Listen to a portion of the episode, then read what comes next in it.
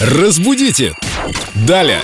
Мы рады приветствовать Викторию Полякову, тем более, что время у нас э, сейчас утреннее, и многие как раз занимаются тем, о чем мы собрались поговорить. Вика, привет. Многие ребят. идут в ванную, но говорят, я иду в ванну.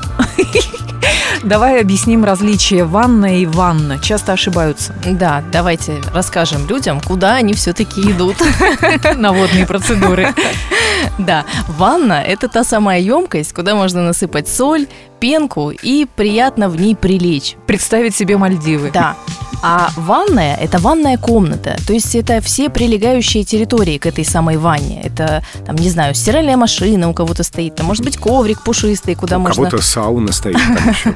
Кстати, да, ну, не у всех стоит там сауна, Семен. Ну, не все сауну любят, поэтому не все ставят. Да, поэтому если мы принимаем, то принимаем мы ванну. А если, например, а, мы купили квартиру и нам а, сдают ремонт, то мы принимаем ванную как ванную комнату. То есть мы смотрим там, хорошо ли нам приделали э, кран, установили ванну саму, плиточку выложили. И уже после этого мы принимаем ванную, а затем, когда все уйдут и вы все почистите, И можно и ванну ремонтом. принять. Спасибо, Вика, как здорово посмотреть под другим углом. Оказывается, можно принять и ванну, и ванную. Да, все У верно. строителей мы ванную принимаем, а ванну как, расслабляющую процедуру, да.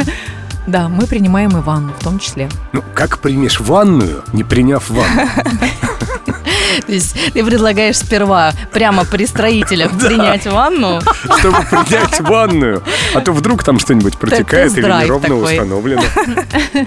идея. Бульк. Разбудите! Далее!